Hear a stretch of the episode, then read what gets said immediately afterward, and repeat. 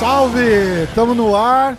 Grande mestre, pô, que, que satisfação ter, ter você aqui com a gente, mestre.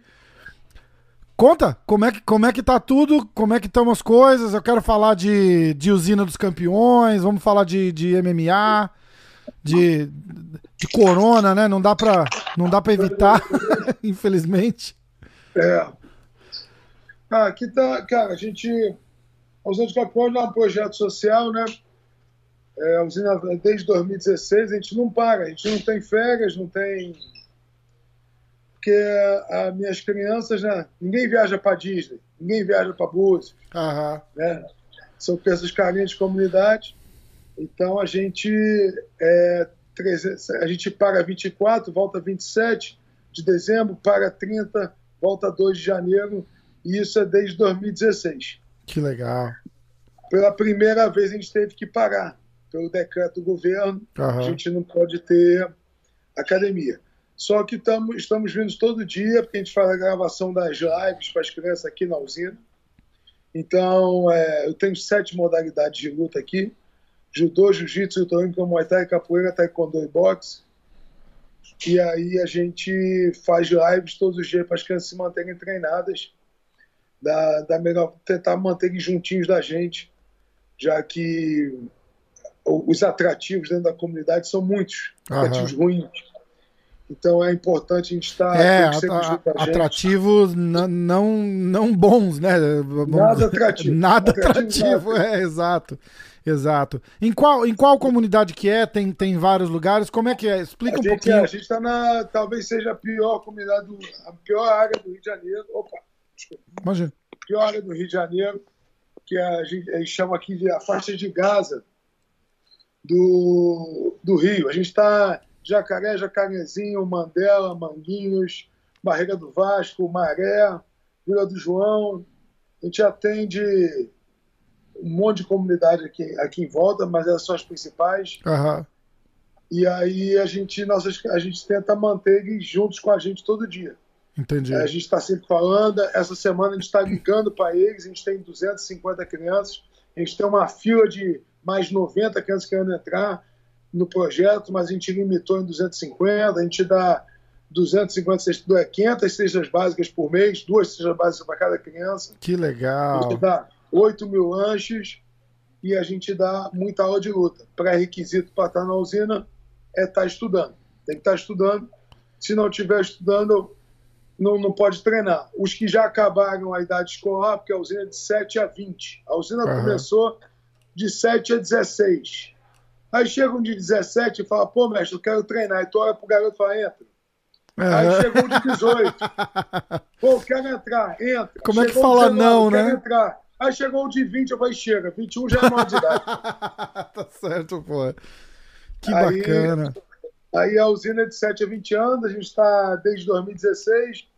A usina já foi terceiro lugar por equipe no Mundial de Jiu-Jitsu, já temos campeões mundiais de Jiu-Jitsu aqui, que campeões brasileiros de Muay Thai, temos garotos na seleção brasileira já de luta olímpica. Uau! É, e, e então foi... a gente já tem, já estamos fazendo um trabalho legal, os garotos todos competindo.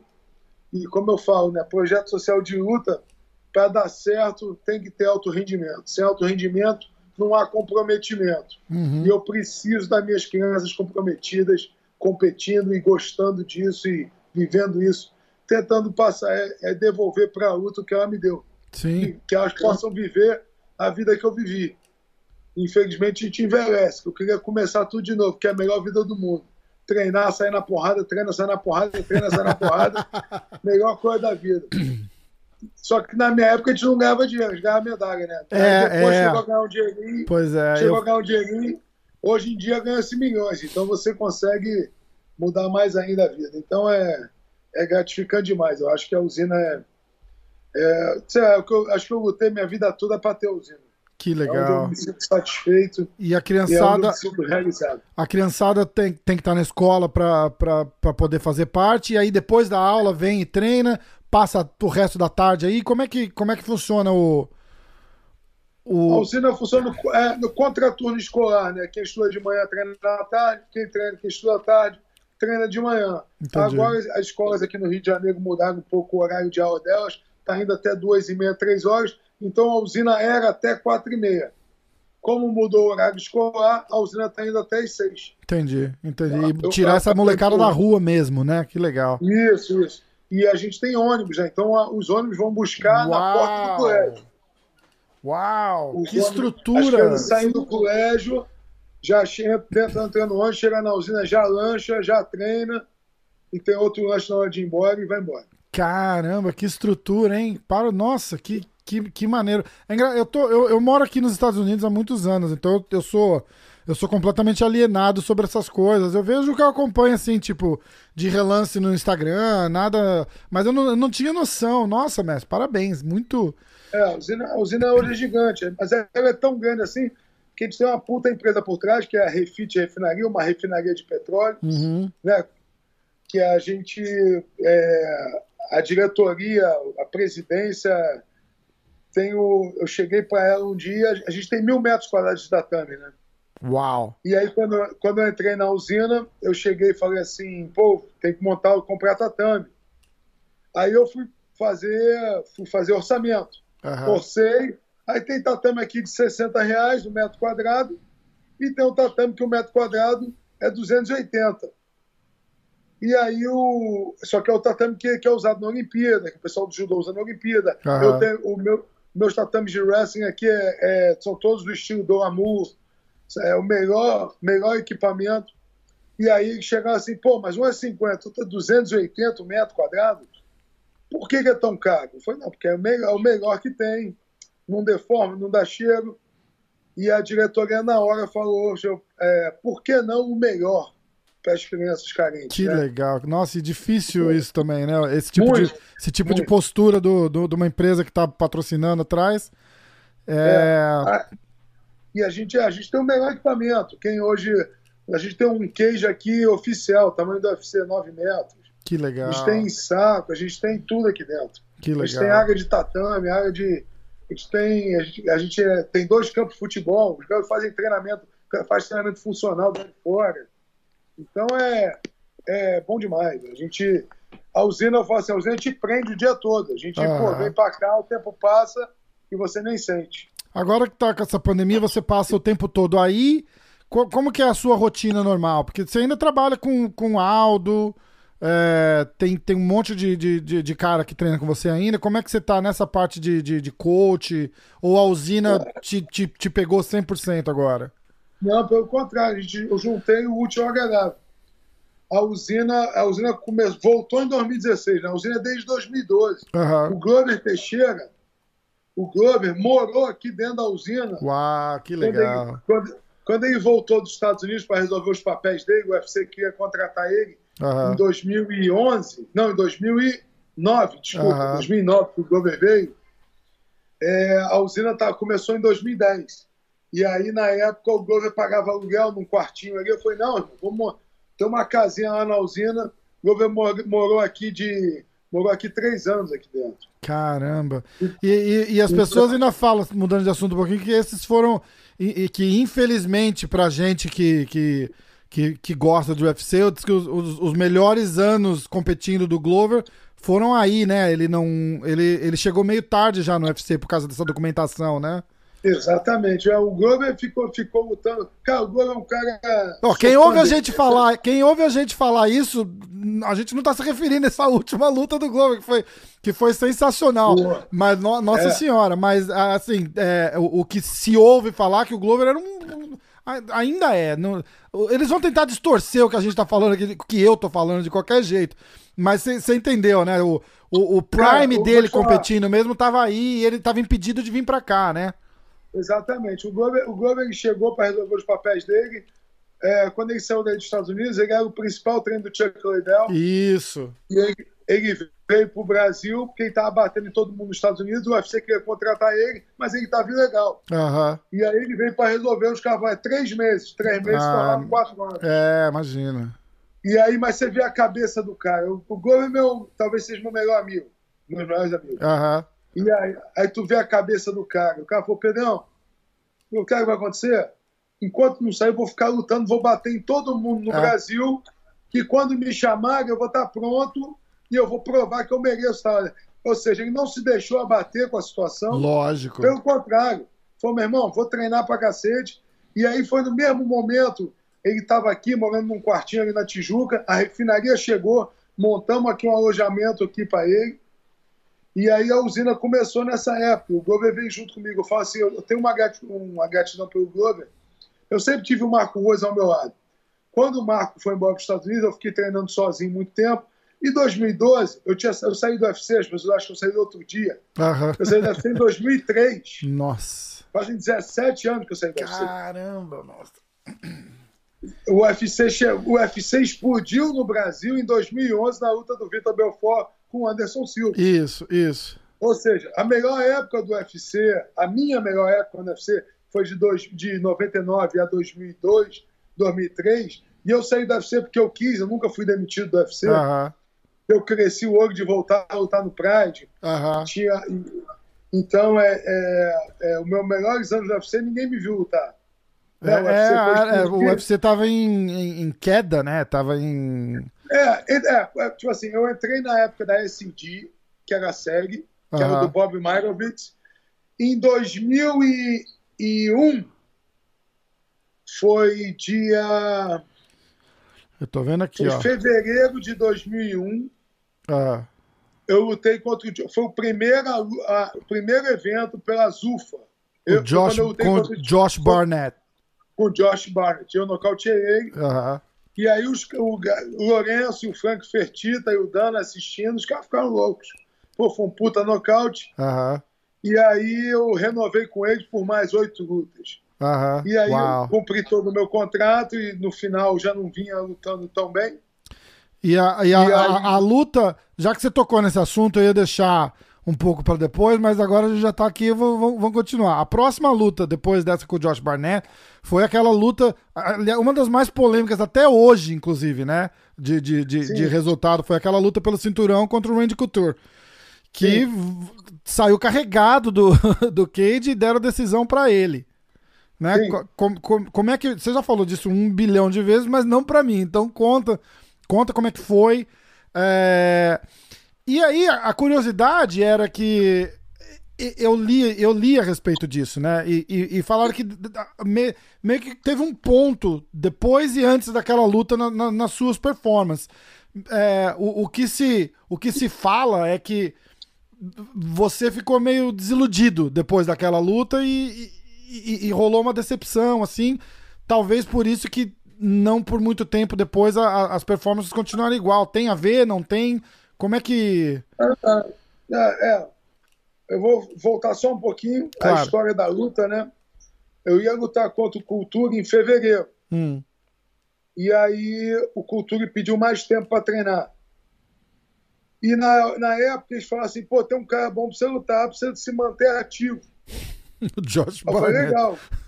Aí, nego, pô, tem um Josh Barnett. eu sabia que era uma pedreira. Pedreira, né? E aí, a, a melhor. A, aí, tipo assim, Muita gente me chamou de maluco. Falou, pô, meu irmão, toca a luta pelo título. Na Lutinha mão, de aquecimento arriscar? contra o Josh Barnett não é pra qualquer um, não, né? É, aí eu falei assim, pô, tu vai arriscar? Eu falei, eu vou. Por quê? Eu falei, não, porque eu conversei com o Marco Ruas. falei, Marco, pô, pintou essa luta antes? Porra, cara, tô com a luta do título marcado dia 2 de maio. Aí o Marco falou assim: tudo quer ser campeão do mundo, pô? Eu falei, quero. Tem que bater em todo mundo, caralho. Boa, porra. Aí eu falei, é verdade. E aí, hoje em dia, essa porra, um monte de gente escolhendo luta, eu fico revoltado é, com essa merda. É. É um banho, pra mim é um bando de frouxos. Pra mim é, na antiga, quem faz isso é frouxo. É verdade. Quem é lutador, luta. É verdade. E aí, Mas... na história, aí eu aceitei a luta e fomos pra luta, né? A luta, ganhei, graças a Deus, ganhei bem do Josh Barnett, só me valorizou mais dentro do evento, a luta uhum. do Josh Barnett.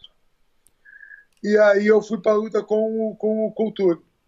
E o, o que eu digo que o que quebrou, né? Eu acho que eu assumo todas as minhas coisas, eu falo assim, cara, o que quebrou foi minha cabeça. Não foi uma frustração, não foi. É... Antes daquela luta, eu tinha na minha cabeça, meu irmão, eu sempre venço. Eu tinha perdido já pro Kevin Henderman, uhum. eu tomei uma cabeçada no meio da luta, que eu não lembrava, depois eu fiquei nocauteado, lutei nocauteado, não lembrava. Caramba. Mas eu falei assim, meu irmão, no fim de tudo, eu, só, eu sempre ganho. Eu tinha na minha cabeça assim, meu irmão, se eu lutar, no final eu vou ganhar. Porque eu sempre ganho. Uhum. Eu tinha isso muito forte na minha cabeça. tinha essa, essa confiança muito grande. Só que isso era meu, nem eu não falava isso para ninguém. Uhum. Era eu comigo. Eu nunca tive essa arrogância de sair falando bravata, que vou falar, que vou fazer, que uhum. vai acontecer. Nunca fiz isso na minha vida. Mas na minha cabeça, meu irmão. E aí o Cultura chegou, eu, cara, o primeiro round foi o decisivo para a luta, que eu tomei um pau no primeiro round tão grande que eu falei, quando acabou, meu, suou o gongo, todo cortado, o John McCarthy chegou e falou assim, você quer continuar? Eu falei, não para a luta. E eu tinha falado antes com o John isso. Foi John, eu me corto fácil. Se eu me cortar, não para a luta. Uhum. Eu pedi isso para ele. Aí ele, quando acabou o primeiro round, ele falou, Pedro, quer que eu pare a luta? Tá, tá, muito, tá sangrando muito. Falei, não para a luta. Eu tava, e eu fiquei morto, porque eu tomei uma pressão fodida. Uhum. Aí no segundo, eu, eu, devolvi o pau que eu tomei meu, eu devolvi no segundo. Aí o terceiro foi lá meio calma, mesmo assim, é, ele me derrubou no meio do round. Pode, foi um, um, round muito igual. O quarto, com certeza, eu ganhei. Já uhum. vi um milhão de vezes. O quinto, nem se fala, ele acabou de quatro a luta. Uhum. Então eu tenho certeza que eu ganhei o segundo, o quarto e o quinto. Uhum. Perdi o primeiro, com certeza. O terceiro pode ser para qualquer um. Uhum. E aí os caras deram para ele. Então aquela minha confiança de que, meu irmão, é, é duro, é difícil, mas eu sempre ganho. Meio que quebrou esse. Eu falei, meu irmão, porra, nem sempre eu ganho. Puta sacanagem. Pode né? ser que eu perca também. E aí, meu irmão, aconteceu, minha cabeça quebrou. Aquela segurança que eu tinha, eu perdi. Poucas pessoas falam isso. Mas se você for analisar no mundo da luta, acontece muito. muito. Você vê pessoas, caras que estão invictos há anos. Ah. Depois da primeira derrota, vem outra derrota, é. vem outra derrota. É. Pô, Mas o, tem um, negócio, exemplo, um exemplo recente nosso aí é o Barão, que foi de, de campeão, per, perdeu e, e pô. Ah, e e tem outros, né? E tem outros. Sim, eu é. não gosto de falar dos outros. É, eu também. eu tô, eu tô usando os outros exemplos, assim, vamos, vamos é. continuar. A, acontece normalmente. Isso, gente, mas é o que eu falo. Nesse mundo da luta, a gente tem que, tem que ser durão, né? Você, você, tem que ser tough, tem que ser durão. Você não é. pode assumir uma insegurança. E eu falo, meu irmão, aquilo que você. Medo não existe. Medo de lutar. Lógico, imagina. Isso não existe faz isso a vida toda. Uhum. Ah, afrouxou. Ninguém afrouxa. Depois que tu vira lutador, tu não afrouxa. Claro que não. Você não, você não, vai subir a afrouxa. Só que é o seguinte, você perde a confiança, fala, meu irmão, pode acontecer o que acontecer, eu vou vencer no final. E eu perdi essa confiança. Eu comecei a ter medo de perder. E isso é a pior coisa que pode acontecer para um competidor. Quando você começa Falei, caralho, meu irmão, não quero sentir isso nunca mais. Então você começa, meu irmão, não posso perder. Porra, eu não posso perder, eu não posso perder, eu não posso perder. Você não luta para ganhar, pô. É, tá certo. Você luta para não perder. Porque, pô, eu não, eu não, desaprendi a lutar. Eu era o mesmo lutador ainda. O Pedro Rio, a habilidade de lutar ainda existia. Sim. É a mesma. Eu sou, eu sou velho marrento, acho que ainda existe até hoje. sem dúvida, sem dúvida nenhuma. A gente, a gente acha que ainda dá até hoje. Ainda bota aquela, dá, bate aquela coceira de falar, quer saber? Bate, Vamos fazer uma, fazer uma super luta aí. É, eu, eu, comecei falando isso, porque, pô, vai, meu irmão, você quer a melhor vida do mundo. Essa é. Quer que as crianças vivam o que eu vivi. E aí eu falo, eu falo, meu irmão, você perde aquela confiança de, de que você vai vencer e você começa a lutar para não perder. Quando você começa a lutar para não perder, você não luta para ganhar. Você vira um contra-golpeador. Você para de atacar para vencer. Você só fica naquela defensiva para não perder. Isso. E foi o que aconteceu comigo. Então eu tive lutas, eu, eu, eu fiz uma preparação psicológica com o professor João Alberto Barreto. Pô, João Alberto Barreto é um gênio, me ajudou muito. Então tinha lutas que a minha cabeça, eu conseguia controlar a minha cabeça, cara. Eu, no vestiário, aquela caminhada por ringue, o vestiário sempre foi uma coisa muito crítica para mim. Cada atleta é, é, sente o vestiário de uma forma. Uhum cada um somos pessoas diferentes. Claro. Eu, por essa cobrança que eu sempre tive dentro de mim, meu irmão, eu, eu sempre me achei o melhor lutador do mundo. Essa é opinião minha. Eu vejo as minhas lutas, as lutas que eu perdi, eu falo, cara, não pode ter perdido esse cara nunca. Eu me considero, na época, eu falei, meu irmão, dos pesos pesados eu bati em todo mundo. É, pô, é, você bateu em cara que, que, que virou campeão, porra. É, não, to, eu bati em Todos! Isso, exato. Todos. E, e, aí eu falei, meu irmão, bate em todo mundo. Eu tinha isso na minha cabeça. Eu tinha isso muito, muito, muito forte na minha cabeça. Eu confiava muito em mim. E quando eu perdi isso, eu ficava, caralho, meu irmão, se eu pô, não posso perder. E você começa a, a deixa de ser um lutador agressivo para ser um lutador contra-golpeador e você fica sujeito a outras derrotas. Depois dessa luta do Culture, né, eu perdi, eu perdi pô, uns caras que eu, não menosprezando eles, mas eu sei que eu tenho entendeu, condição de vencê-los. Uhum. Né, perdi para uns caras, voltei para uma lutas. E aí um dia chegou o fim do meu contrato com o UFC com duas vitórias. Eu ganhei do Rico Rodrigues numa Isso. luta ruim. Uhum. O Rico com uma luta chata, o Rico não veio. O Rico ficou fugindo a luta toda, não consegui bater nele. Foi uma luta que a minha cabeça estava até boa. Uhum. Eu tive depois uma luta contra o Trey Taylor, que eu fiz um lutão, a cabeça voando. Falei, vou matar ele. É, essa foi antes da luta com, com, o Rico. Eu tô com o Wikipedia aberto aqui, ah, ó. que bom. Então foi, é, foi o Trey. O, o Trey foi em junho de 2003 e o Rico foi em novembro de 2003. Isso, isso. Então, então foi isso. Então foi o Trey, cabeça voando. O Rico é um ex-campeão. O Rico tinha acabado de lutar com o Minotauro no Pride, uhum. tinha feito um lutão com o Minotauro. Que, que foi uma grande polêmica nos Estados Unidos, que os caras falaram que, porra, que, que só porque o Rodrigo era, era um ex-campeão do Pride, eles achavam que o, que o Rico tinha ganho. Uhum. Tanto que quando eu encontrei o Rico, que o, o UFC tinha liberado o Rico para lutar no, no Pride, na semana da luta, o Rico. Você viu minha. A gente, eu tinha bom relacionamento com o Rico antes de a gente lutar. Você viu minha luta com, com o Minotauro? Foi ver. Porra. Ah, não, Mito, ele lutou depois de mim. É. Aí você viu, foi ver. Você não achou que eu ganhei? Eu vi ao vivo, né? Aí, uhum. porra. Eu falei, cara, a luta foi pau a pau, mas. luta dura. Né? Lógico, lógico. Eu, aí o. Aí o, o e realmente a luta depende da interpretação do juiz. Exato. E ele foi uma luta muito difícil de julgar. Eu não sou juiz, graças a Deus, eu sou ruim. Até porque eu sou passional. Se eu fosse juiz dessa luta, eu ia dar pro Minotauro, Minotauro Não tem essa, né? Imparcialidade zero aqui. Eu sou do zero, mesmo jeito. Zero, ia dar pro Minotauro. Então, é, é, mas foi uma luta dura. E o Rico é um cara que eu, que eu falei que a luta chata e fugiu muito. Quando acabou o meu contrato, é, é, o o Dana é que sentava comigo para tratar. Puta, não, tá escorregando essa merda. É, o Dana tratava comigo. Ei, cara, peraí, onde é um? Peraí. Ao vivo acontece essas coisas. Lógico, mas não tem. É bem que é gravado, é bem é gravado. É, é, é gravado. Mas vai pro ar assim mesmo, não tem. Não tem eu só corto se cai a ligação, se, se dá algum. Ou se, se a conexão ficar muito ruim, mas isso aí não dá nada, não, pô. É assim que é bom. Aí o que aconteceu? O... Aí o Dana me chamou e falou: Pedro, a tua luta com o Trey foi boa, mas a do Rico foi ruim. A tua luta com o Max Checo foi ruim, você lutou muito mal. Realmente foi nos meus altos e baixos, a cabeça ruim. Uhum. Eu não posso assinar, eu, na época eu tinha o maior contrato do UFC.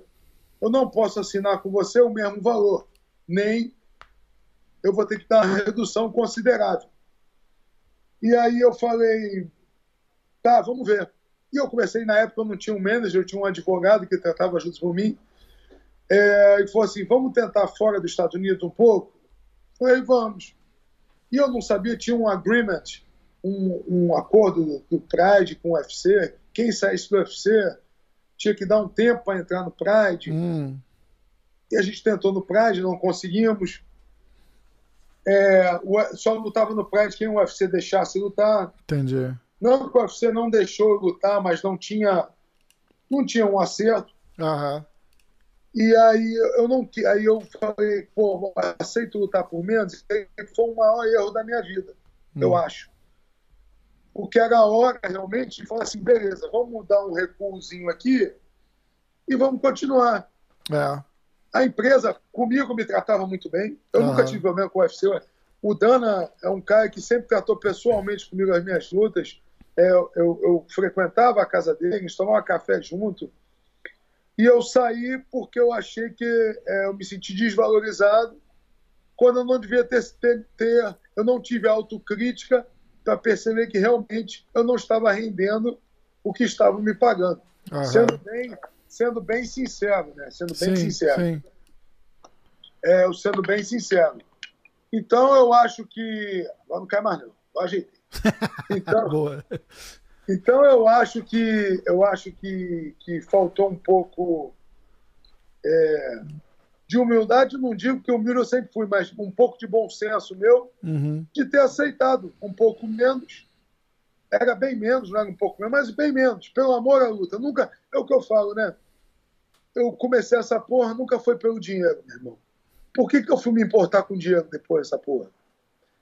E aí eu hoje. Mas é uma posição complicada eu... de, de, de, de, ficar, né? Pô, porque você tá lá, já tá ganhando um bolão, aí o cara chega e fala assim, ó, é. em vez de, de, sei lá, em vez de um milhão, eu vou te pagar 150 mil, por causa você fala, pô, é. né?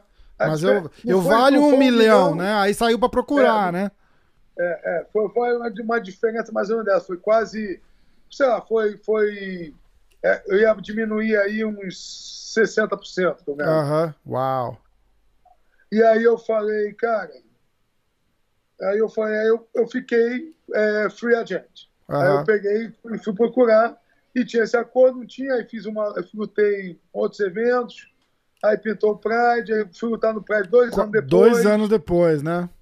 Aí já sem ritmo. E mesmo assim, a luta com o Caritonov me chamaram. Cara, eu tava numa época tão, assim, cabeça tão lá, achando que eu não ia lutar mais, uhum. e a minha paixão fora da luta é cavalo. Eu fui para fazenda e tava lá com meus cavalos, domando cavalo, e lá não tem luz. Até hoje não tem luz. Tem luz solar agora. Eu lembro, a gente estava combinando de gravar umas semanas atrás, e você falou, ó, esse fim de semana eu tô indo pra fazenda e não tem nada é. lá. Então quando eu voltar, é. a gente combina. Foi fechado. É, porque agora eu botei, eu botei uma internet de rádio só quando eu tô em casa é que eu vejo. Só que eu só chego em casa de noite. Uhum. Fico o dia todo mexendo no cavalo. Uh, que delícia. E aí o. E aí o. Rapaz, chegou um motoqueiro lá em cima na fazenda, falou, ó. Tem um telefone, ligaram para você na padaria, que é a cidade mais próxima. A cidade mais próxima é 50 minutos na, ligaram para você na padaria, o Jorge Guimarães, é o Joinha, né? Uhum. Me ligou na padaria que quer falar contigo. Meio urgente. Aí eu falei, caralho. Aí eu desci. Cheguei na padaria, aí o celular não funciona também na cidadezinha, uhum. tinha que ser telefone mesmo. Qual é, Jorge? Beleza? Meu irmão, pô, tu quer lutar com o Caritonov? Foi quando? Daqui a três semanas. Puta Duas semanas de treino e a gente viaja. Eu falei, cara, eu tô domando cavalo, meu irmão.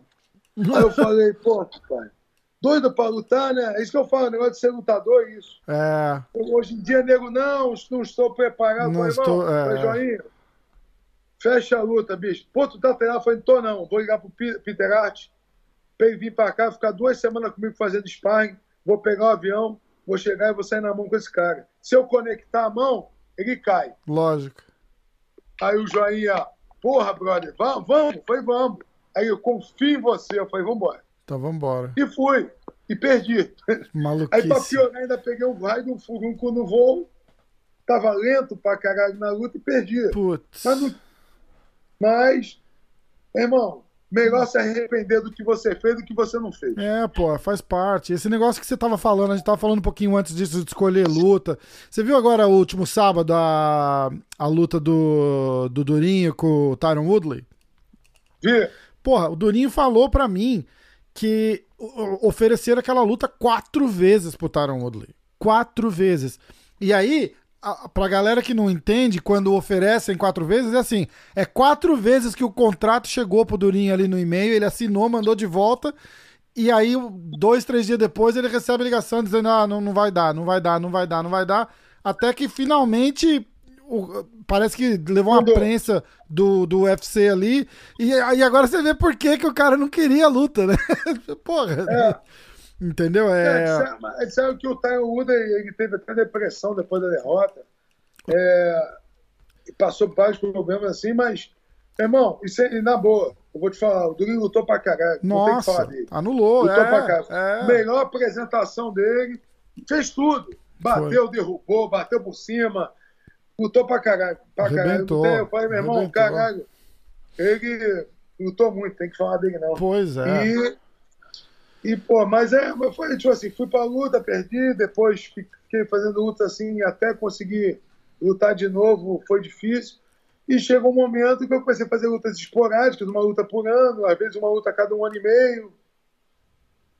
E aí você vai parando. Já lutei com o Fedor, né? Na mesma loucura, mas eu tive tempo para treinar, pelo menos.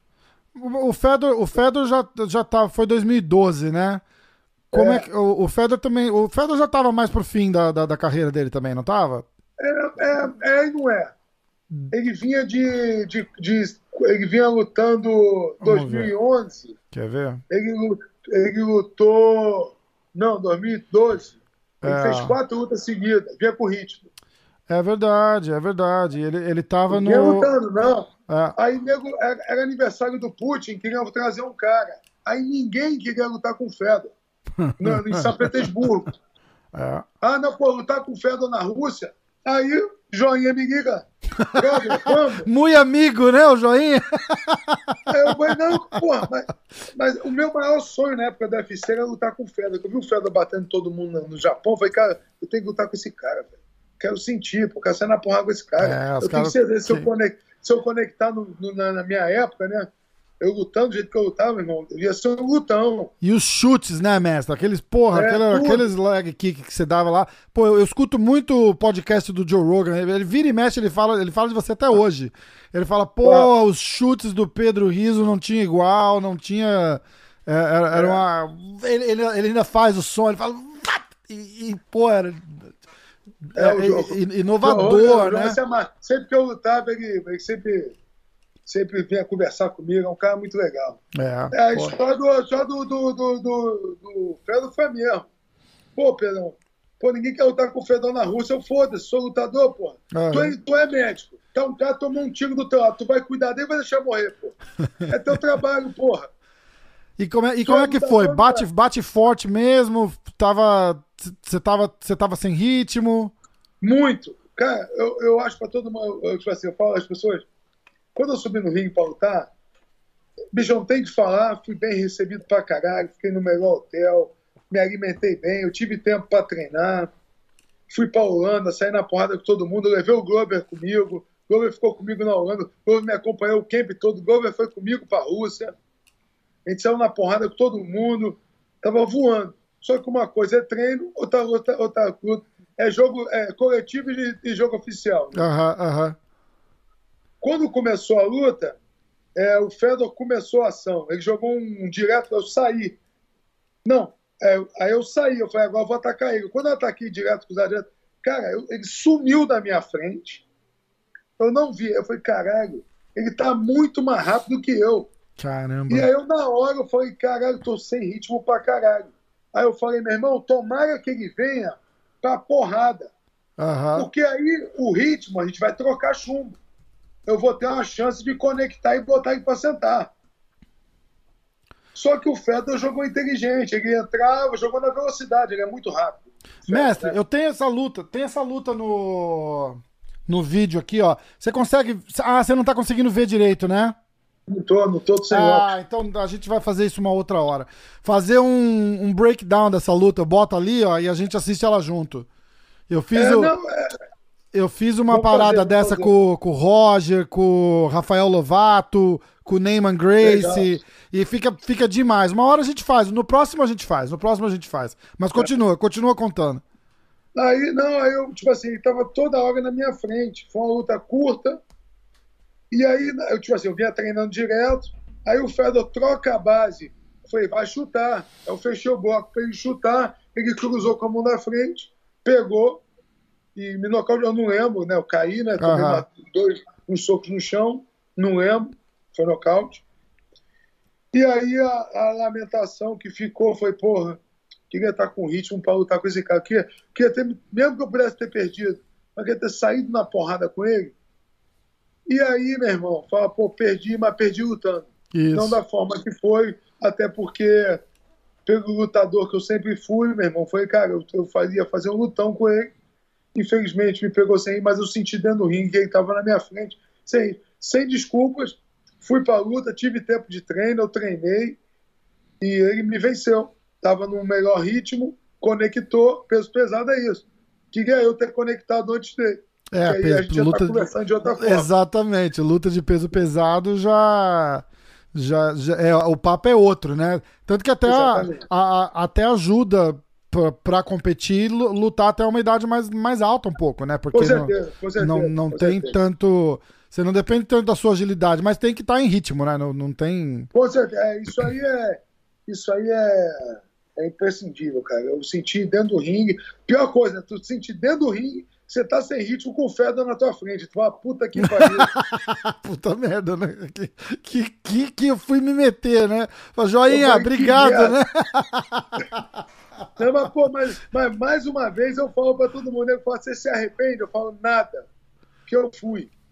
Se eu não tivesse ido, eu ia estar tá falando assim, pô, o cara me chamou, pô, se eu tivesse pronto, se eu tivesse, foi a chance que eu tive. Uhum. O cavalo estava selado na porta, meu irmão. Eu fui lá, fui lá, arrisquei, perdi. Beleza, mas eu tenho, eu tenho o fim da história. Pior mas... se eu não tivesse o fim da história. Então, aí, é. aí a gente passa um pouquinho para frente disso. É, você, você fez a, a, a, luta de despedida contra o Andrew Flores.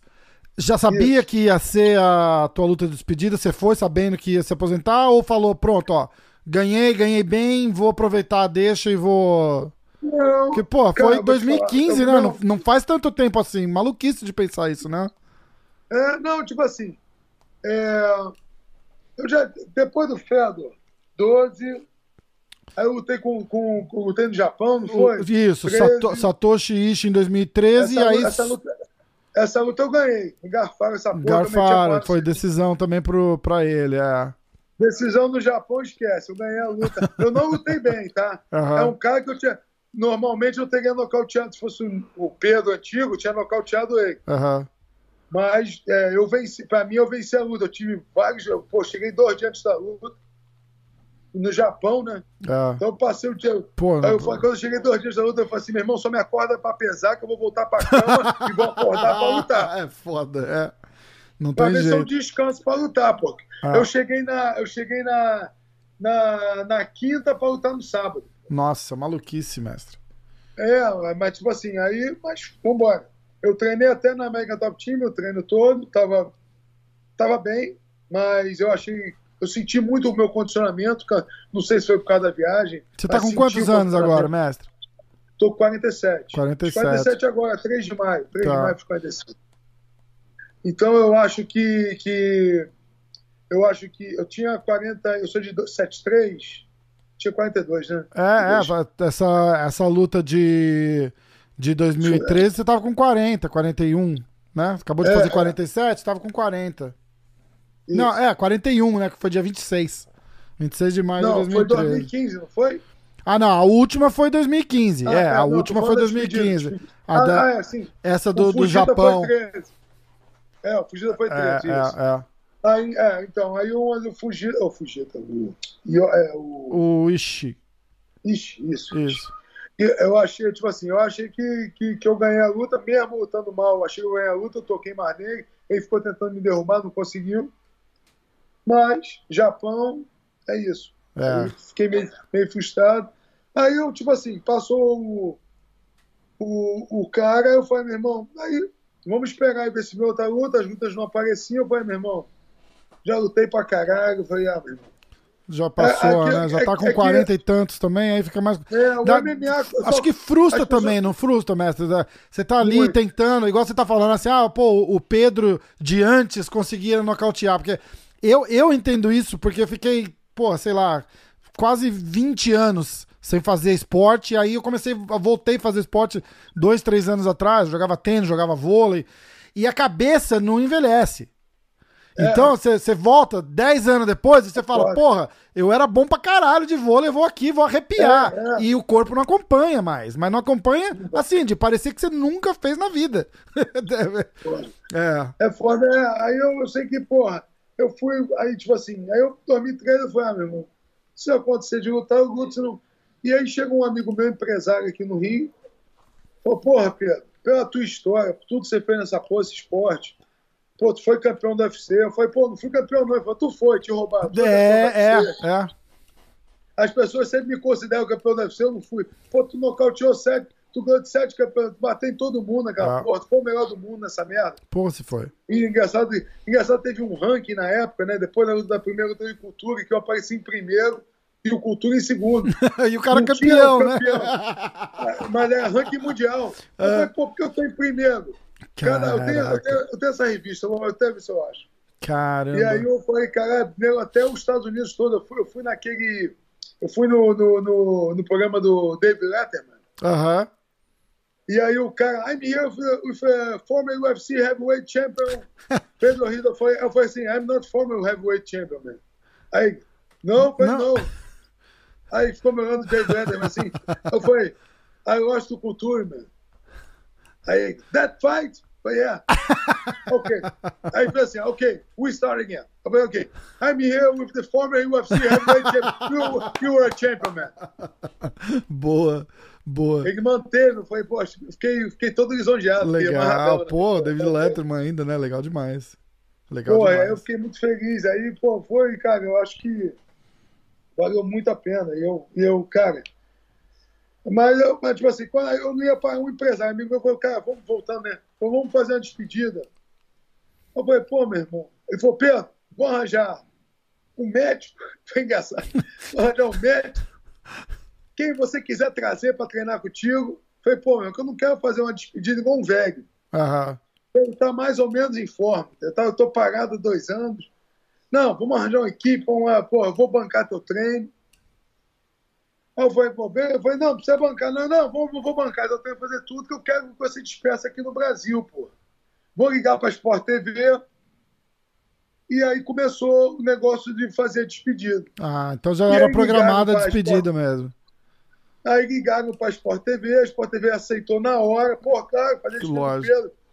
E o mais legal que eu, que eu falo, né, foi no mesmo dia de uma luta do Floyd Mayweather, e a gente bateu o Floyd Mayweather no Brasil. Né? Caraca, né? que massa! Que massa! Foi muito legal. Foi pô, muito legal. lógico, pô, pelo menos, né?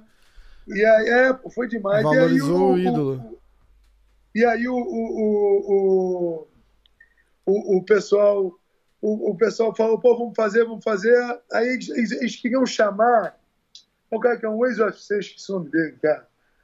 O cara até, até do chão, ele. Aí eu falei assim, pensa, você quer lutar com o quê? Eu falei, porra, Sou lutador mesmo, porra. Quem vocês quiserem escolher, eles escolhem, porra.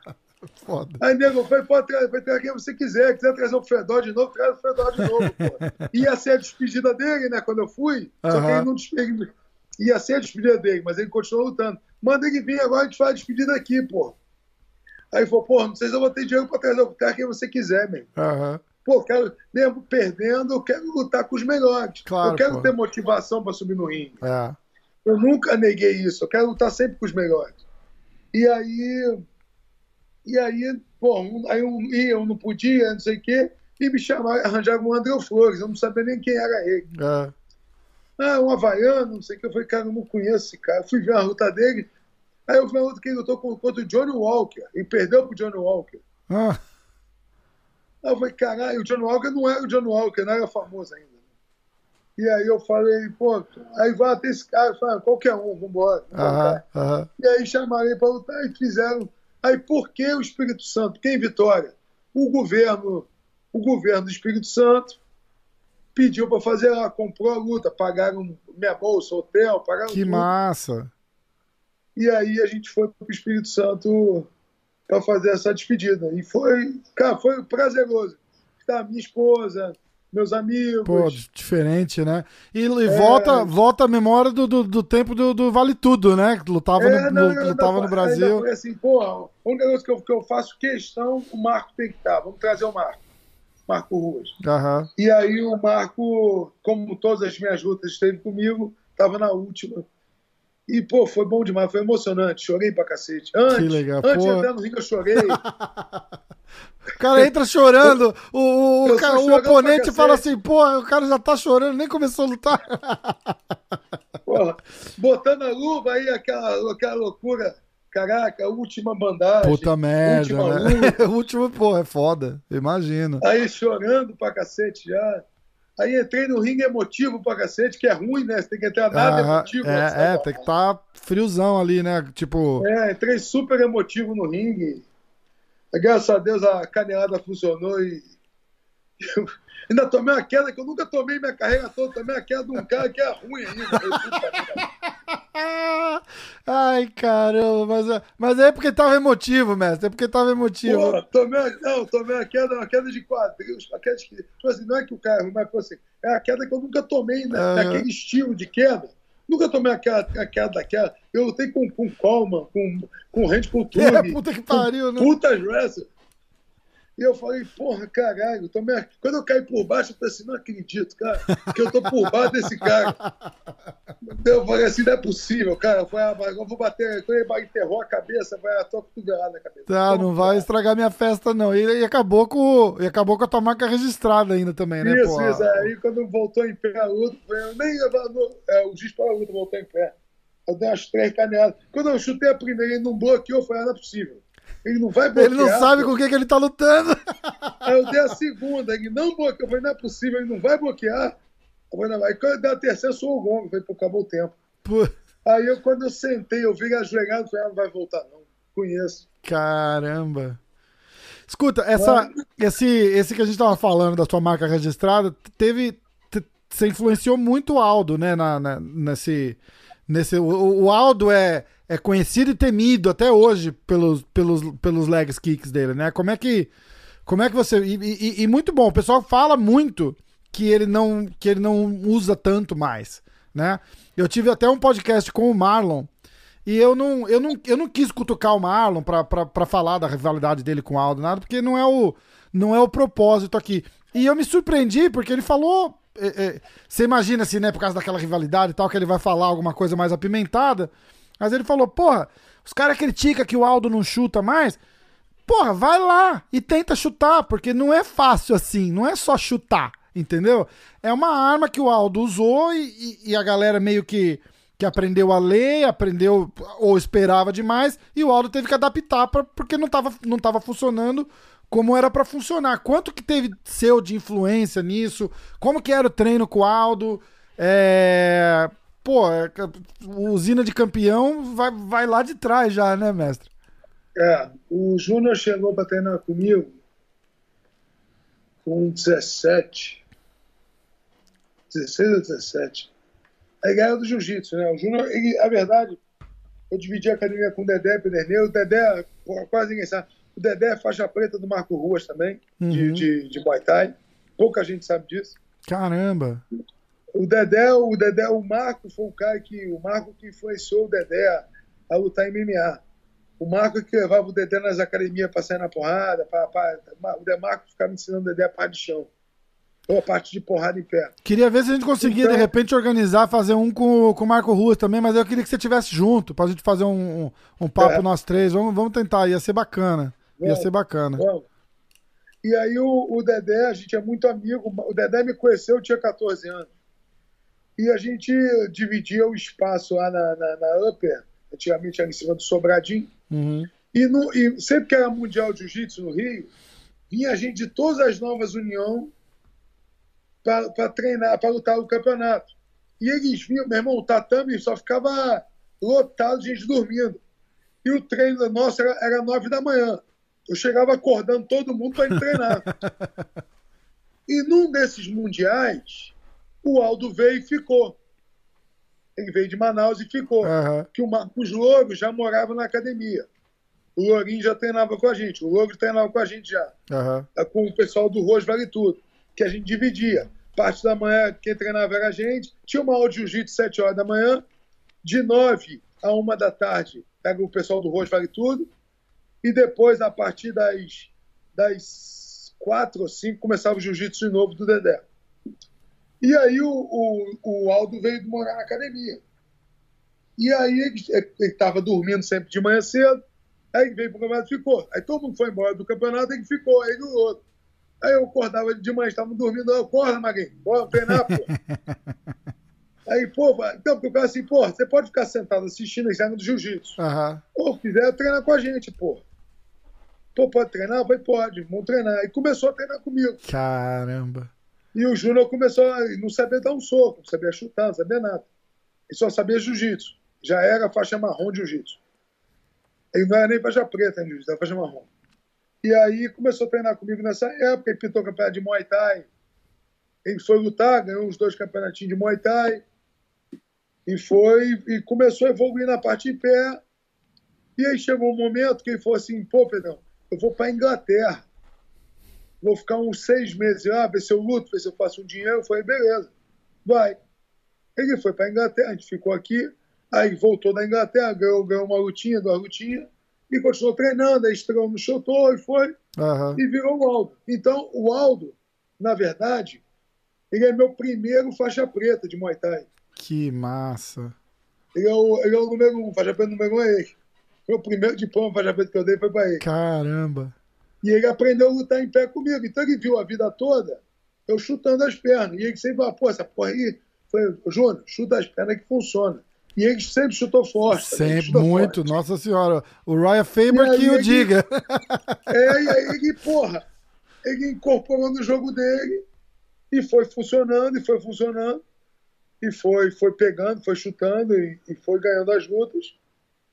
E, e, e, acabou que o Marco Ruas chutava, doía. Uhum. Aí eu aprendi que essa porra machucava. Tudo que machuca é bom. Com certeza. No MMA, tudo que machuca é bom. Lógico, né? pô.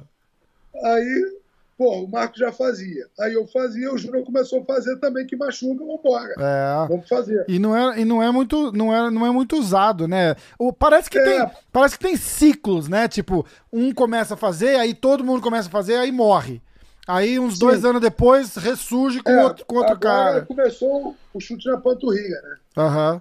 É, mais, mais baixo, né? Você vê é, aquele do, é. do John Jones, eles treinam muito, e isso é de camp também, né? Ele dá aquele direto no, de lado no, no, no joelho é, também, isso, né, pô? É. é e... Mas o chute na panturrilha, quem, quem, a primeira pessoa que eu vi fazer isso, e quem eu vi faz, puxar esse treino, foi o Catel Cubis, quando o Pezão lutou contra o Mark Hunt. Hum. O Mark Hunt cai de joelho, mano. aquela luta que eles empataram. Aham, uhum. que, que luta, né? Porra. Que luta. Nossa que senhora. Luta. O Catel falava dessa porra, Catel, essa merda é foda, é muito perto do juiz, cara virar e bloquear, machuca a perna, é. machuca a canela. Ô, Pedrão, mas se o cara não bloquear, é dois chutes machuca. É verdade. E hoje tá funcionando pra cacete. É verdade. Mas o. E voltando ao Aldo, né? Porque quem não chuta, assim. Cara, eu já conversei muito com ele isso. Hoje eu não, eu não treino mais o Aldo, né? Aham. O Aldo é, é, A última luta que eu, fiz, que eu fiz parte do camp dele foi contra o McGregor, desde 2015. Foi a luta que ele perdeu, é, eu estava com ele. Uhum. E desde essa luta, é, foi 2015, é, 2016, uhum. começou a usina. E aí, numa de nossas conversas, é, ele falou: pô, Pedrão, vai ter o camp aí? Eu falei: Júnior, não consigo estar no camp todo, que eu tenho que tocar a usina se tu quiser ir lá para a usina treinar, vai ser um prazer. Claro. Até porque é, você vai motivar as crianças para caramba, porque Pô, vão treinar. Nem fala. E eu junto aqui todo. Tanto que aqui a usina é o seguinte: funciona de 8 a 10 e meia, 11 horas de profissional. 11 a 1, 1 e meia. Duas, duas, duas às 5, 5 e meia, 6 horas é criança de novo. Ou seja, os profissionais estão no meio. Inclusive, in, inclusive foi isso que começou esse assunto a toda que a gente falou, que eu é, tava, a gente é. falou, unir o útil ao agradável, né? Exatamente. Por que o profissional no meio? Porque eu quero que as minhas crianças da manhã que vão vejam os profissionais chegando e eu quero que as de tarde vejam os profissionais indo embora. Por que isso? Porque eles pensam assim, meu irmão, eu treino no mesmo tatame que o Aldo, é... o Marreta treinou muito tempo comigo. O Marreta treinou muito tempo comigo aqui, Aldo, Glover, Anderson já veio aqui, Minotauro já veio treinar pô, aqui, demais. Jacaré treinou muito tempo comigo aqui. Então, faz assim, pô, ver esses caras chegar. E hoje o Raoni, né? O Raoni Barcelos é professor Isso, dele. então, eu, eu, queria falar disso, né? Uma das... vamos, vamos, chegar, vamos chegar no Raoni, vamos chegar no Raoni. Então, eu queria que eles se, se sentir assim, meu irmão, eu treino no mesmo tatame que os caras. Eu treino com mesmos, os mesmos treinadores que os caras. É, pô. Porra, por que, que eu não posso chegar? Ou seja, o, o sonho fica palpável. Lógico. eu quero as minhas crianças motivadas. E aí eles falam, é, Pedro, como é que eu faço para chegar nisso? Vamos competir jiu-jitsu, muay thai, capoeira? Para mim, eu falo, aqui é obrigatório fazer tudo. Que chego aqui, eles querem fazer muay thai e jiu-jitsu, né? Quero fazer muay thai e jiu-jitsu. Eu falo, a luta olímpica é importante. Aí claro. pô, por quê? Eu falo, é o wrestling. Para cada lutador de wrestling, para cada lutador de judô no mundo, tem 50 lutadores de wrestling. A esporte mais fragmentária no mundo, na Olimpíada. É. Aí, aí, caralho, foi é. Aí eu começo a falar, né? Os campeões da UFC, John Jones veio do wrestling, Cormier veio do wrestling, Ken Velasquez veio do wrestling, é, o, o, que, o, o Triple Gold aí. O, o, o, Henry, o Henry Cerrudo. Cerrudo, todo mundo wrestling. Aí, ah, ah é mesmo, né, Pedro? Falei, é. Aí eu falo assim, outro pré-requisito para fazer as outras lutas, tem que fazer capoeira. Aí, que? Capoeira? Eu vim da capoeira, ninguém sabe, eu vim da capoeira. Ah. E eu falo para todo mundo, meu irmão, a capoeira é a maior ginástica corporal que existe no mundo. Se você tem coordenação e força para fazer capoeira, você faz qualquer esporte. Se você tem controle do seu corpo daquele nível lá de, Total. né, pô. Capo, capoeiri, olha, capoeirista, Anderson Silva, José Aldo, ah. Thiago Marreta, Eliseu Capoeira. Eliseu Capoeira. Todos capoeiristas. É. Todos capoeiristas toda a habilidade corporal que você desenvolve, a força que você tem, as pessoas menosprezam a capoeira, é uma arte nossa. Não que você vai treinar capoeira para você subir no ringue de MMA. Mas a capoeira, você está off, off-season, vai jogar capoeira. É? Vai te dar uma, é o, agilidade. É o, o, o, aquele, hoje os caras mais moderninhos usam aquele movement coach, né? O, o, o coach é. que é, é, o, é, o, é o movement coach raiz, né? A capoeira. É, e capoeira é luta, pô. Tem o, tem o movement coach Nutella, que usa aquele coquezinho pra cima aqui, e tem o movement coach raiz, que é o mestre de capoeira. E capoeira, meu irmão, é o seguinte: prepara o corpo, prepara, tu chega numa roda, começa um jogo, pá, pá, pá. o jogo apertou, filho, você tá gingando, é porrada. É. Sai na mão logo. Pô, a minha época de capoeira é uma loucura. Pô, tinha que sair correndo que nego voltava armado, o cacete. Ô, louco! E, e, aí eu falo, porra, a capoeira, irmão, a capoeira, pô, eu sou um cara sempre fui peso pesado, sempre chutei com facilidade, chuto cabeça, dou golpe rodado, até hoje, velho, gordo. Dou golpe rodado, chuto cabeça. Eu falo, meu irmão, tudo é por causa da capoeira. É, e eu pô. falo assim, aí as crianças ficam assim, aí o que, que eu fiz para motivar elas? Eu comecei a jogar capoeira na aula com eles. Que legal. Betinho, faz capoeira, foi fácil. Melhor esporte que tem, cara. Que legal. meu irmão, é, as pessoas, o pessoal da luta, todo mundo menospreza a capoeira. E eu falo, meu irmão, não é para você jogar capoeira dentro do octógono. É para você conhecer o seu corpo. Entender o, que, o seu força. limite, o seu balanço, né? Meu Equilíbrio. Irmão, equilíbrio é tudo. É. Nego quer, nego quer fazer yoga, quer fazer aquele negócio daquele negócio dos animais. É, aquele é, negócio é. todo yoga, né? Vai fazer capoeira, pô. É, tem som, tem é o propósito no final das, das, contas é o mesmo, né? Tipo, você tá Exatamente. conhecendo teus é, limites aí ali. No camp, aí você entrou no camp, beleza, deixa a capoeira de lado. É. Vai fazer o. Foca na tua estratégia de luta e vai pra luta. Mas ajuda Não em tudo, tempo. ajuda no chute, ajuda na movimentação, no, no, tudo, no footwork, tudo, o caramba, tudo, pô. Tudo, pô. Verdade. Falo, meu irmão, e, e as pessoas menosprezam. Você nunca deve ter ouvido falar disso. Não, nunca ouvi, mas faz sentido, né? Porque se você parar pra, analisar que nem, ah, você vê é, lutador, o pessoal falava assim, ah, tipo, sei lá, o Van Damme. Ah, o Van Damme fez balé. É, é, ele, é. não, ele, não, fez balé porque ele gosta de dançar, ele fez pra entender o. fez balé. Então, e não é porque os caras gostam de dançar, é porque o cara quer é. dominar o corpo dele, não, tem um equilíbrio que ele não tem, né? Meu irmão, tu já viu a força que bailarino tem? Eles levantam aquela mulher na ponta do dedo, Isso. com a mão ah. e tem que estar tá rindo. Exato, exato. Bailarina é forte pra cacete, eu falo ah. pra todo mundo. Eu sou, eu sou um apaixonado por esporte, cara. O esporte mudou minha vida e eu falo, meu irmão, não existe coisa melhor no mundo. Essa loucura aí que tá de guerra para lá. Eh, você vê dentro de uma Olimpíada, tu vê Estados Unidos e Iraque competindo dentro de uma quadra, dentro de um, de um campo de futebol. É. Meu irmão, o esporte é a coisa mais maravilhosa Une do mundo. Tudo, não existe né? nada, ah o esporte é o que vai mudar a humanidade, é isso. É verdade. E eu falo, e eu, quando eu falo de tem que fazer capoeira porque é arte nossa, é a maior divulgadora de, de, da língua portuguesa no mundo, é a capoeira. ele, é, igual o judô, né? O judô, a nomenclatura de golpes do judô ainda é japonesa. Uhum, é. E é engraçado que onde eu vejo no, no mundo, vi na Europa, vi nos Estados Unidos, o professor Daniel de Capoeira, Tinga! Armada!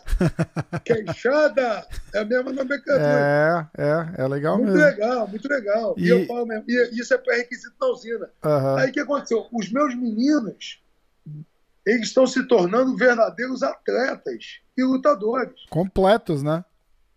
Não, e todo mundo é bom de jiu-jitsu, todo mundo é bom de capoeira, todo mundo taekwondo, todo mundo bom de boxe, todo mundo bom de muay thai. Eles vão evoluindo de um jeito, estão competindo, eles têm sangue nos olhos, querem evoluir, eles querem. Aí, porra, vai treinar wrestling, professor de wrestling deles, Raoni Barcelos. O moleque tá 4-0 no UFC. É. Então conta um aí, pouquinho. Aí tem roda de capoeira, aí tem roda de capoeira, Raoni vai e joga capoeira também. Que massa. Aí, aí fala assim, pô, Tito, joga capoeira, Raoni. Pô, o tio Pedro mandou jogar, vou jogar.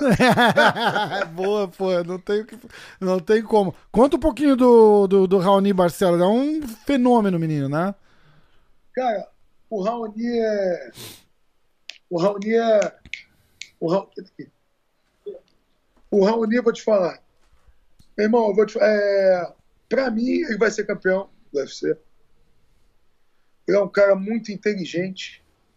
É um cara que tem um pé é, completo, muito bom em pé, tem a mão dura, mão de no, nocauteador, muito bom de chão, muito bom de wrestling, mas não é o wrestling para você competir uma Olimpíada, mas é um wrestling de transição para quedas, absurdo. Uhum. Você não vê o Rony fazer for, força dentro da luta, ele tenta uma queda para um lado, o cara defendeu, ele já vai para o outro lado, ele vai no desequilíbrio do cara, aí tá trocando porrada em pé, ficou ruim, ele entra para agarrar, aí o cara defendeu a queda e volta para porrada em pé.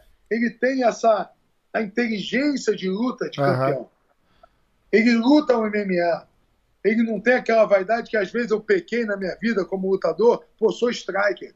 Vê que a luta em pé tá salgado, fala, ah, meu irmão, não vou botar pro chão. Uhum. Você tem aquele orgulho, né? Orgulho de striker. Uhum. E eu falo, não seja orgulhoso, meu filho tá ruim, pé, bota no chão essa porra e acaba a luta. Mestre, era essa a maior, a maior diferença do, do, do Vale Tudo raiz lá de trás que você começou pro MMA? Porque até lendo você, você vê os caras falando assim, né? Porque ah, quando ele, ele, ele fez a, a transição do Vale Tudo pro MMA. E, e a gente meio que no, no, no Brasil, assim, pro público geral, como eu, por exemplo, vale tudo. MMA meio que, que só mudou o nome e meio que misturou Não, é tudo. É o Vale Tudo é muito diferente, né? Eu lutei o Vale Tudo, eu fiz dois torneios, lutei dois torneios é, de três lutas. O, o Vale Tudo é, muda muito porque tem cabeçada, Isso. tem a cotovelada, vai chutar a cara no chão. Então é uma luta de. O Pride até vai estar no chão, mas não vai cabeçar. A cabeçada muda muito o grappling. Entendi. Muda muito aquele clinch da grade valendo cabeçada muda muito. É, muda tudo, é né? Pô, você é, tem que se é, preocupar. É, você tá com os braços ocupados, você tem que preocupar com a cabeçada. É. É, tá entendendo? maluqui, loucura. É totalmente diferente, muda a luta. Você não ter tempo, ou você ter um round de 30 minutos. É, entendi. Você tem que saber lutar isso. Então, é, é o vale tudo, mas eu, acima de tudo, a grande diferença do vale tudo, que eu acho, maior de todas, é que a gente nunca lutou pelo dinheiro. Pois é. A gente lutava aquela porra que a gente amava aquela porra. O meu maior sonho na minha vida era ser faixa preta e ser respeitado, como um casca grossa. Ter minha academia cheia, ver meu professor, meu aluno falar com orgulho, pô, meu professor lutou vale tudo, meu professor foi campeão, meu professor foi forte. Era o que a gente queria. Uhum. Aí o esporte, de repente, virou profissional, começou a crescer, começou. Hoje em dia, o caminho é muito mais curto para você conseguir o sucesso. Uhum. As redes sociais fizeram você ser conhecido mais rápido. O esporte eh, se divulgou mais rápido. Você ganha dinheiro hoje mais rápido. Então você muda um pouco o foco. E aí eu Acho que só o você, você ganha dinheiro hoje já é muito diferente de antes, né, porra? Não, Sim, não, eu não tinha dinheiro, porra. Porra, eu, minha primeira luta de Vale Tudo foi uma luta casada. Porra, eu ganhei, eu ganhei 500 dólares. É. Não, ganhei 200, 200 dólares, desculpa, 200 dólares. tá minha, minha luta de Vale Tudo. Tá entendendo? Então eu acho o seguinte: Aí, aí, aí eu vou voltar agora pro Raoni. Isso, isso. O Raoni é formado pelo pai dele. O Raoni, o Laerte Barcelos. O cara faixa preta há 42 anos. Ele tem a idade do Marco, ele é de 61. Cara. Tá com 50, 59 anos. A cabeça do Raoni, aos 30, Raoni está com 32 anos, a cabeça do Raoni aos 32 anos é a minha cabeça. Uau. Nunca foi pelo dinheiro. O Raoni não tem. Ele, tipo assim, ele, lógico que o sucesso é bom. Claro. Te facilita muito. Ele quer o sucesso. Só que, acima de tudo, ele quer lutar. Ele não escolhe adversário. Ele tem a inteligência de luta absurda. Porra, Raoni, tu vai pegar uma pica. Opa, beleza, vou fazer um nome em cima dele. É isso. Ah, demais. É isso aí. É isso aí. Era, infelizmente, não é, não, não é 10% que pensa assim hoje, né? Então, mas, mas o que eu falo hoje em dia, os meus atletas todos, eu trato assim, todos. Eu falo, vocês querem ser mais um?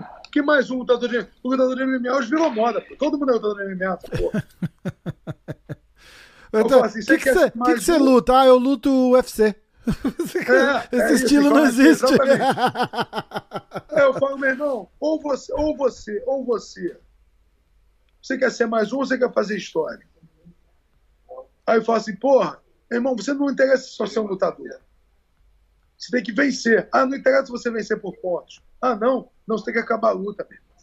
A arte marcial, a raiz, a origem da arte marcial é uma arte de guerra. Que ordem? Você está numa guerra, você tem que matar ou estrangular ou quebrar o braço do adversário. Isso é a luta. Isso é a arte marcial. Aí criaram os pontos no jiu-jitsu, os pontos no boxe, os pontos no muay thai para virar esportivo. Sim. Só que quando ele fica esportivo, você tira o principal fundamento da arte marcial, que é acabar a luta. E aí eu falo para você, é, se você lutar por pontos, você não está lutando arte marcial. Você não está lutando arte marcial. Arte vira, marcial vira é uma outra, outra modalidade, né? Não tem. Aí eu falo para você hoje, hoje, Mike Tyson e Evander Holyfield. Os dois são muito famosos, não sabe? Uhum. Quem é mais famoso? Eu acho que o Tyson, né? Tyson, muito mais. Holyfield, campeão olímpico, campeão cruzador, campeão peso pesado três vezes e bateu no Mike Tyson duas vezes. É. Por que, que o outro é mais famoso? Porque o outro acaba a luta, porra. É verdade. E olha que eu sou fã do Holyfield, sou mais fã do Holyfield que do Mike Tyson, eu amo o Holyfield. Só que eu, o meu maior ídolo no, no boxe é o Júlio César Chaves. Depois o Vander Holyfield. Mas eu falo para você, você tem, não adianta você só ganhar a luta. Você quer lutar de novo? Acaba a luta. É. Raoni, estreia no UFC. Ganhou os dois rounds, acabou. Segundo round, ó, já ganhamos dois rounds. Eu falei, ah, acaba a luta. É, porra, lógico. Acaba a luta. Aí todo mundo fala, pô, vai se arriscar. Eu falei, meu irmão, campeão tem que assumir os riscos. É. Você vê, o cara chegou outro dia. Quando o McGregor chegou outro dia, quanto que o cara ganha? Porque o cara, além de falar e faz. Ele vai e faz. Ah. Pode, pode falar o que quiser dele. Não concordo com, com metade do que acontece do lado de fora ali. Exagera, passa do limite. Isso. Tem muito apoio do UFC para passar do limite que passa, porque, porque sabem que dá dinheiro. Mas o cara vai lá dentro e entrega. Não tem. Mas eu falo, meu irmão, não adianta ganhar por pontos. Ah. E eu falo, eu falo aqui na equipe luta por pontos, eu não comemoro. É. Aí eles falam, porra, Pedro, eu não comemoro. O Raoni ganhou a última luta contra o Said no Mango Medov, uma pica. Porra. Um russo pica. Repete o, o, sobrenome dele aí pra quem não, pra quem não conhece, vai, vai, vai conhecer. Porra, é. No Mango Medov. É, então, porra, você quer saber se é pica ou não? O cara é um monstro. Aí o, o Raoni, porra, o garoto vinha de 21. Aí o Raoni vai e ganha os três rounds dele. Ah. Aí, eu, aí eu, acabou a luta, o Rony, pô, Pedro, e aí? Não vamos nem comemorar essa merda. Aí, tem qualquer... Ai, caralho. Vai criar o casca-grossa dos casca-grossa aí, né, pô? Aí ele falou, porra, luta... Foi, não, tu lutou pra caralho mesmo, mas a gente não comemora a vitória. É Puta merda, aí é, aí, pô, aí é Não, foda. aí lutou muito, ele lutou muito. Lutou mesmo, é eu vi essa luta. Lutou pra caralho com o Tiger Wooden, ganhou por ponto. E você viu, mas você viu 30 segundos pra, pra, pra acabar a luta, ele em cima ali, trocando porrada e pressionando. Mas, gente, é o jeito. Hoje em dia, essa porra de ganhar por ponto é uma meta. Vai, aí o nego vai te botar na geladeira, fica um tempo. Você ah. ganha, acaba a luta, o nego te bota de novo. Acaba a luta, te bota de novo. E, Depois você é lutador. E mesmo que você, você... não ganhe, eu, eu, eu, tenho falado isso pros caras, eu falo assim, bicho, se, se, se acontecer do cara perder, e ele perder trocando porrada, não desvaloriza o passe do cara. Porque os caras vão, gente. Os caras vão querer ver, é. Porra, e, e os caras não entendem. Vanderlei, Vanderlei tem esse estigma de guerreiro, de lutar, porque sai na porrada. É, porra, não tem essa. Perdeu, perdeu. Ninguém nem lembra de, de quando perdeu. Não é? é. Tipo, os caras lembram que o cara é um irmão, porradeiro. E aí, e, e eu treino o Raoni, treino todo mundo, eu falo, meu irmão, tem que acabar a luta. Raoni, cara, assim, inteligência de luta absurda. Tá voando. A equipe, tá, a nossa equipe é muito pequena, é uma equipe nova. É, o nome da equipe hoje é Refit Pro Fighters. A gente uhum. é junto com a refinaria. E, e, pô, tem o Raoni, tem o Leonardo Limberg, que, que foi campeão do, do Chotô, tá no ACA lutando, já ganhou uma luta no ACA. Não está dentro do UFC porque não tem visto nos Estados Unidos. Uhum. Então tá lutando na Rússia. Mas é mesmo nível do Já Raoni. chega, né? É Leonardo. Eu tenho o Lucas Fernando, ganhou de 22 anos, 6-0. É, eu tenho os garotos aqui voando. Só que a pandemia ainda veio para atrapalhar mais Puta um pouco. merda, nem fala, né? Mas tá ano loucura. passado a gente teve, a gente perdeu duas lutas de 38 lutas. Uau! Então a equipe está ganhando tudo e, e, e, dessas 38 a gente nocauteou, sei lá, 34. Que demais, que demais. Então o nocauteou, finalizou, né? O, meu, o, o chão aqui é do, do Aerte Barcelos, do pai do Raoni. Uhum faixa coral de jiu-jitsu, 42 anos faixa preta. Uau. E o Laerte pensa igualzinho a mim igualzinho, é doido que nem eu. Tem que finalizar. Montou um timão, chão, né, pega, pô? Pega, pega, pra pegar. Montou um timaço chão, aí. ficar amarrando luta não existe. Montou, e montou as crianças todas da usina, você vê na beirada do, do, do, do, do ringue ali do tatame, o Leste fica sem voz. Vai, pra pega, pra pegar, pra pegar. Tá, tá 10 a 0 de ponto Aí continua, Pega, vai. tem que pegar. Se não é. pegar, porra, não vai. É lógico, é pô. Se todo é mundo, se é todo mundo pensasse assim, né, mestre? Porque tá, tá, tá matando o esporte, né? O, essa, essa, essa amarração. Pô, eu tive o Bochecha aqui no podcast e o Bochecha falou: Bochecha tá indo pro. Tá, tá esperando uma oferta para ir pro MMA, falou aqui. E, e, e, porra, ele falou, bicho, é, o, o, o jiu-jitsu tá uma merda, porque você, você vai lá, o cara, o cara luta pra, pra, pra ganhar por um pontinho, dois, e amarra, e não dá. Gente, isso não é luta. Pois isso é. não é arte marcial. As pessoas. E você sabe quem criou a pontuação do jiu-jitsu? O... Foi o Carlos, né? Não. Ah. João Alberto Barreto. Ah, é verdade. É verdade. O João Alberto Barreto fez a pontuação do jiu-jitsu para as pessoas aprenderem a lutar. Uhum. Tipo, você tem que passar a guarda que você faz quatro pontos. Uhum. Faz dois pontos, dois pontos. Que é para incentivar. Se você, montar, que é, se você montar, que é um domínio completo, é quatro pontos. Você uhum. pegou as costas. Aí, aí, uma vez eu conversando com o João Alberto, uma dessas sessões de psicologia, ele falou assim: falou, Pedro, as pessoas já sabem lutar. O ponto não faz mais sentido. É. Agora a gente tem que. O sentido da luta é finalizar. Mas não, mas não funciona assim. Aí você vê, por exemplo, aqui tem, o, aqui tem o Ed Bravo, conhece? Que fez aquele EBI, que é um. Acho que foi um dos pioneiros desse Submission Only. E aí uhum. ele tentou fazer um negócio dinâmico, e aí é, se empata, vai. É, você começa ou no armbar ou, nas, ou, na, ou nas costas, né? No, no seatbelt aqui. E aí o, o, o Bochecha mesmo falando que eu achei, eu achei bárbaro, ele falou assim: aí o que, que acontece? O cara não faz nada naqueles primeiros cinco minutos porque sabe que vai começar nas costas depois. Porra, o cara não mereceu me pegar as costas. Entendeu? É... Eu, acho, eu, acho, eu, acho, eu acho o seguinte: o que eu acho uma solução, vai haver controvérsias. Qual é a posição? Como é que é o boxe? Tu vê dois caras saindo na porrada três minutos. Uhum. Tu sabe quem bateu mais do que quem bateu menos, quem apanhou, não sabe? Uhum. Você é um especialista de chão, você vê dois caras rolando. Não interessa dar por baixo ou por cima. Você sabe quem foi melhor no rolo, não sabe. Ou quem não foi.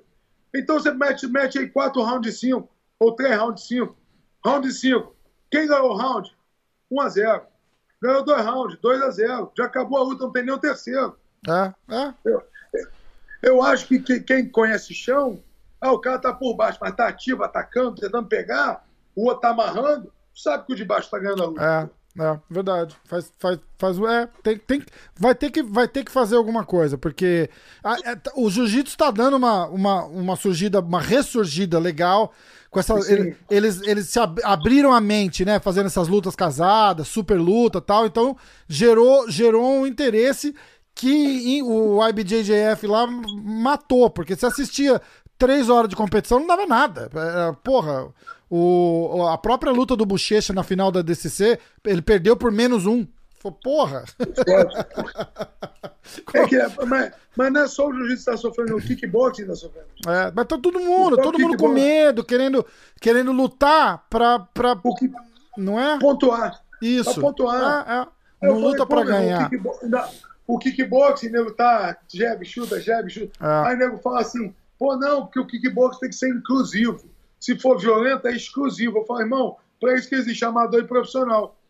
Amador é inclusivo, profissional é para quem? É, pra, é porrada, pô, lógico. É para poucos. É para quem quer. Pois é, é uma loucura. Escuta, pra gente encerrar, mestre, que eu não quero acabar com a sua tarde aí. E o, o, o, Marco Ruas, como é que vai ficar? Você acha que rola essa. Pô, todo mundo, tá rolando uma campanha forte pra, pra ele entrar no, no Hall da Fama do, do UFC, mais do que merecido. Como é que, como é que você acha? Tem, tem alguma um buchicho rolando aí? Por que, que de, demora tanto? Tem, tá, rola uma politicagem braba aí também, porque eles, tem, eles, eles botam os caras que, não, no, no meu ver, não não fizeram. Fizeram fizeram história, não, não desmerecendo ninguém, mas, porra, você vai falar de história, tem que, tem que olhar a história real da parada, né? Com certeza. Além do. É que tocou o telefone. Uhum. Além do Marco Ruas, tem o Murilo Bustamante. Foi campeão da UFC, meu campeão da UFC é, também. É, porra, verdade, verdade. Eu tive o Murilo aqui Murilo no podcast, foi lá, inclusive. Foi no Pride, lutou o Pride, lutou a final do Pride, porra. Teve aquela luta polêmica com o The Henderson, que para mim ganhou a luta. É, então, eu, eu, acho o seguinte: é, é, eu, irmão, eu acho que o Marco mudou o esporte. Foi o, cara, o primeiro cara a ter essa visão, foi o, o primeiro cara a fazer cross-training. Eu acho que não tem por que não colocar. Bota um monte de, de caras que não fez nada pelo esporte, que apareceu outro dia. Mas eu acho que, acima de tudo, eu já conversei isso muito com o Marco, e o Marco não se sente preterido. Ele simplesmente ele fala: o que está feito, está feito. Que as pessoas sabem. É. é tipo a minha luta com cultura. As pessoas é. sabem. Aí você vive, tipo assim, porra, Pedro. O nego fala assim, pô, Pedro, tu foi capaz de fazer. Oi, meu irmão. Ah, me garfava, assim, as pessoas sabem, eu não preciso falar. Já sabem disso. E o, e o Marco, mesma coisa. O Marco fala, pô, Pedro, as pessoas sabem o que eu fiz. Quem conhece luta sabe a minha importância ou não dentro da luta, cada um tem, tem tua opinião. Mas, se vier, lógico que é de bom grado, claro, ficar Claro. O Marco tá morando onde? Ele tá na Califórnia ainda? Tá na Califórnia. Eu, como aluno, eu vou ficar amarradaço, né? Ficar felizaço. Pô, demais, né? Demais. Ia ser... Mas, é uma pena, é uma pena existir essa política com, com, com ele. E não só com ele, tem com o Murilo, tem com outros atletas também que passaram dentro do UFC, que, que que deveriam estar lá no Hall da Fama e uns que não tem nada a ver estar tá no Hall da Fama e tá, não sei. É, é aí volta a parte da, da, da, da, politicagem. É, é com é, certeza, é. com certeza. Vai para o estado, né, ou para uma região específica, vai, isso aí é, isso. É, é, impossível de... É, é, uma, é uma corrupção light comparada com, com, com política de verdade, mas tem, né, não tem, não, não, não, não tem jeito. É sempre os interesses acabam falando mais alto, sejam eles qual, qual, quais forem, né? Ih, mestrão, acho que travou. Agora foi. Deu certo aí? Isso aqui, ó. Vamos encerrar, mestrão? Tá, vamos, vamos. encerrar. Então, olha, foi. Pô, mestre Pedro Riz, eu já era fã. Adorei esse bate-papo com você aqui. Foi, foi sensacional, muito bom. Obrigado pelo tempo, obrigado pelo carinho. Fala mais um pouquinho da, da, da usina dos campeões. É, site, doação, como é que te acha, como é que acha. Conta tudo, que aí eu, eu vou passar e vou colocar aqui no, no, no na tela pra galera ver. A, a usina, o site, o site está acabando ainda, acabando de formar ainda. Uhum. Mas a gente tem rede social, a gente tem o Instagram, arroba Usina de Campeões. Ok. A gente tem o Facebook, Usina de Campeões também. é um projeto social da Refit Refinaria. É, a gente tem aqui hoje, atende 250 crianças, se for juntar a família, já atende mais de mil pessoas. Uau. Damos 500 cestas básicas por mês e 8 mil lanches. Quem quiser tá ajudar, tá como, é que, como é que funciona? Quem... Entra em contato com a gente, tem uma conta da usina no Banco Rendimento. Entra em contato ou pelo Instagram tá. ou pelo Facebook, que a gente dá todas as informações Perfeito. de conta. É, dá só por rede social. É, vou dar só as redes sociais tá. e a gente informa o banco se alguém quiser doar. Perfeito. Então entra lá no Instagram, manda uma mensagem. Entra no Instagram, usina de, arroba usina de campeões, pode mandar uma mensagem direta, querendo fazer doação, a gente passa a conta do banco e as pessoas podem fazer a doação, pode ser em espécie, pode ser de cestas básicas. Legal. A gente está aceitando doações. Ajudar como e puder. Todo, tudo, tudo, 100% é revertido para as crianças. E Facebook também tem a página Usina de Campeões da mesma forma. Muito legal. Mestre, parabéns pela iniciativa, parabéns por, por, por toda essa história aí. E, de novo, obrigado pelo, pelo bate-papo aí. Quando. Vamos, vamos marcar, de repente, daqui a um tempo a gente faz outro. Tenta, tenta falar com, com, com, com o mestre Marco Ruas também. Vamos, de repente, a gente faz um bate-papo todo mundo junto. Fica, fica bem massa. Traz o Dudu também. Fazemos um, uma mesa redonda aqui que ia ser divertidíssimo. Fechado. Tá bom? Beleza. Grande mestre Pedro Riso, um abração, obrigado. Fica com Deus, Valeu. mestre. Valeu. Valeu.